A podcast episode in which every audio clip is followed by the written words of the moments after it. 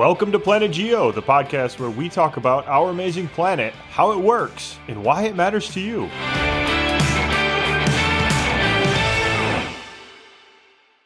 What you're about to hear is part one of our interview with Professor Richard Alley. Richard Alley is a member of my department here in Penn State University. He's a senior member in our department.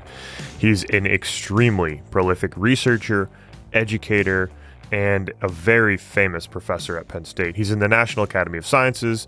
He is the Evan Pugh University professor. He has won Penn State's top teaching award, and as you will hear in this interview, those are all very well deserved.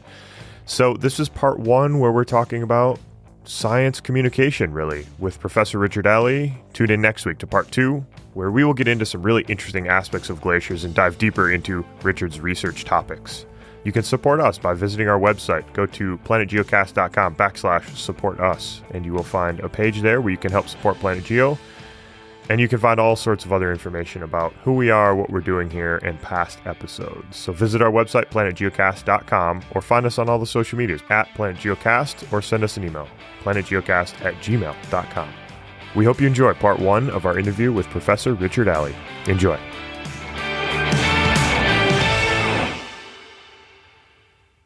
Okay, so we're going to shift gears here a little bit and talk about um, media, I guess, in communicating science. Because as I said before in the intro, you're an amazing teacher, uh, award winning in all venues at Penn State.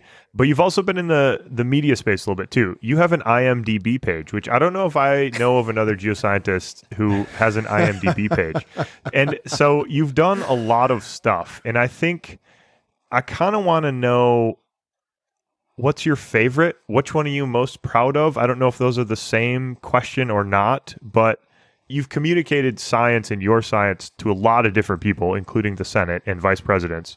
I don't know. What are you most proud of in this space? Yeah, I, I don't know. I mean, it has been very fun. It has been been a, a wonderful opportunity for me, and I've learned so much. I probably learned the most going to Greenland for a long weekend with 10% of the Senate. And I I tell this story over and over and over again that when they closed the door on the plane and we headed for Greenland, those 10 senators were among the most interesting and interested people I've met.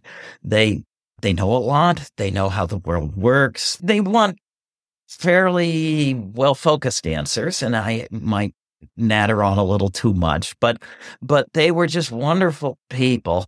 But when the door opened, they're sort of on script if the press is there. And partially I think that's because there's no one is so smart that they can in real time ad lib anything in a way that they are confident that their words won't be misused.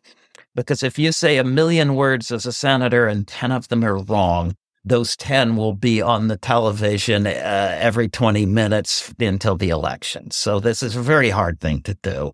And then there's the, I have to think politics. I have to think what my side is saying, what I've said in the past. So they tend to quit being really smart, really interested people looking for solutions, and they become people who are back on script. And I think it's completely understandable, but yeah, I mean that's that's actually I find that kind of heartening actually, because um, I've never known anybody in politics or really met anybody in politics, but I find that heartening that actually behind closed doors there is solution finding and, and you know intelligent nuanced stuff happening because it's not just what you see on twitter right like it's not just what somebody's it's saying not. on twitter that is actually their thoughts being projected onto twitter right yeah i find that in, in heartening right. i guess yeah so that was my my best education, I think. My my most fun was doing the PBS miniseries. So and that is had, the had Earth, the operator's manual. Earth, is that the operator's manual? Yes. Yeah. Give us the the yeah. how to give us the backstory behind that and and the pitch, I guess, or, or sort of a short summary, right. and where to find it, where people can find it too. So, so backstory. I worked a little bit with a fellow named Jeff Haines-Stiles, uh, and married to Erna Akuginow. Uh, Jeff did the original Cosmos with Carl Sagan. He is a remarkable that there as a pair, those two are just a remarkable team. we were doing something else. And he said, why don't we do a, a big project and write a book and we'll get some funding and we'll do a big project.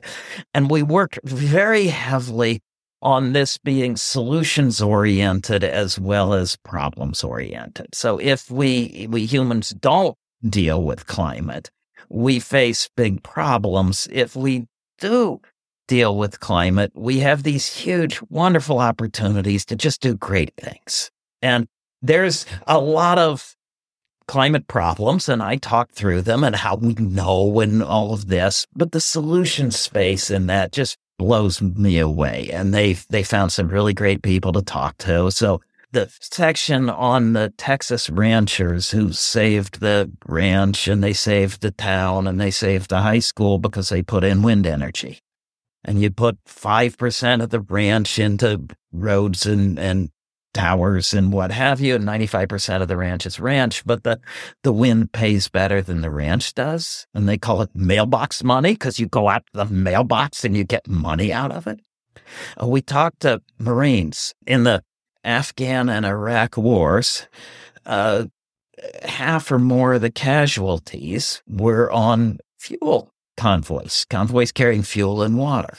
A Marine base knows how to protect themselves. They're good at it.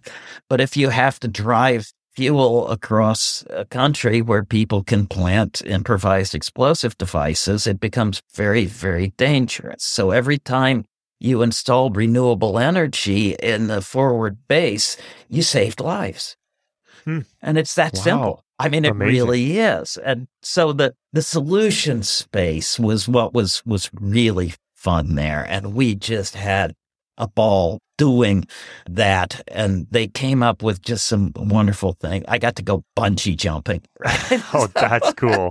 Oh man. it was cool. And we're we're filming in caves and then floating out of the cave in in inner tubes. And it was so we had a had a lot of fun doing very interesting things with that. It is now available if you look for my name and Earth the Operator's Manual on YouTube, they're all up there.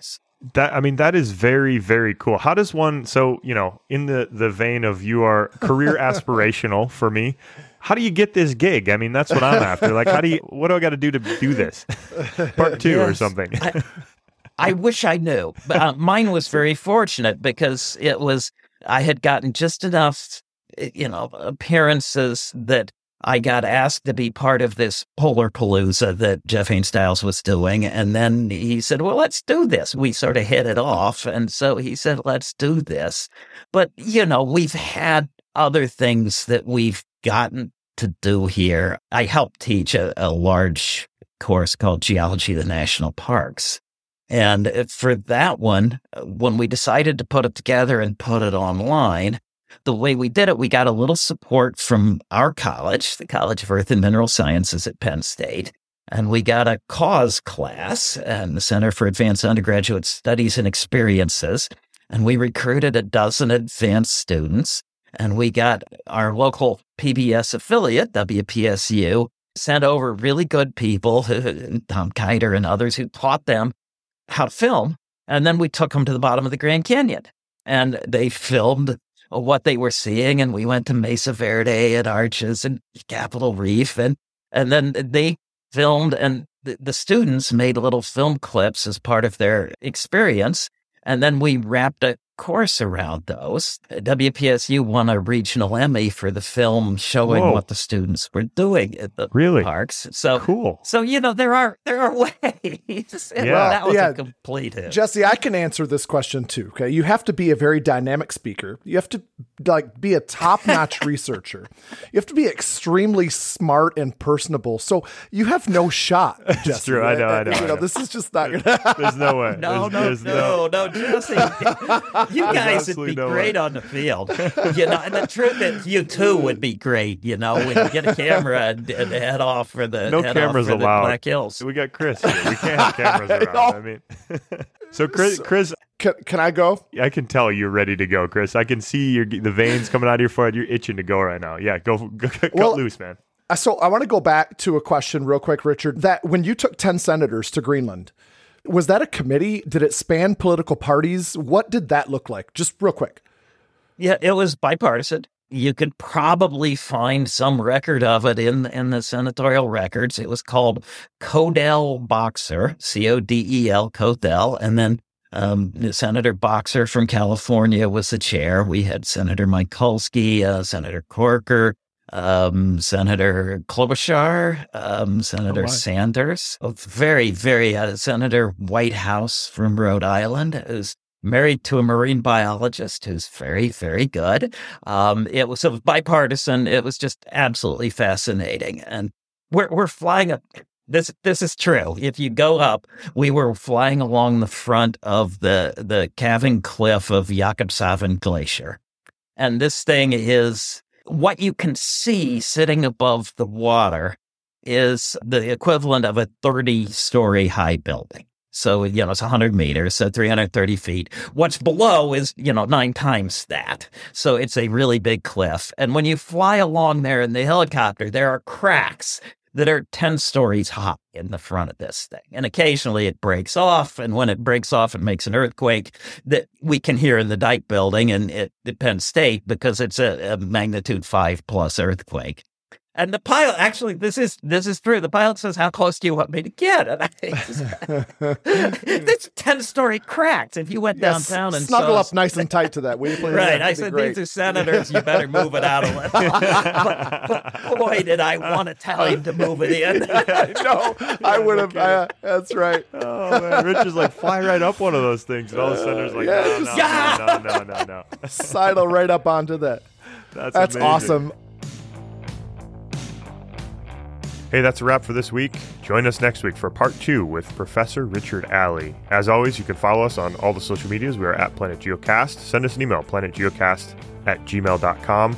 You can visit our website, planetgeocast.com, and there you can support us. There's a Support Us tab there, and you can learn about us and what we do and see past episodes.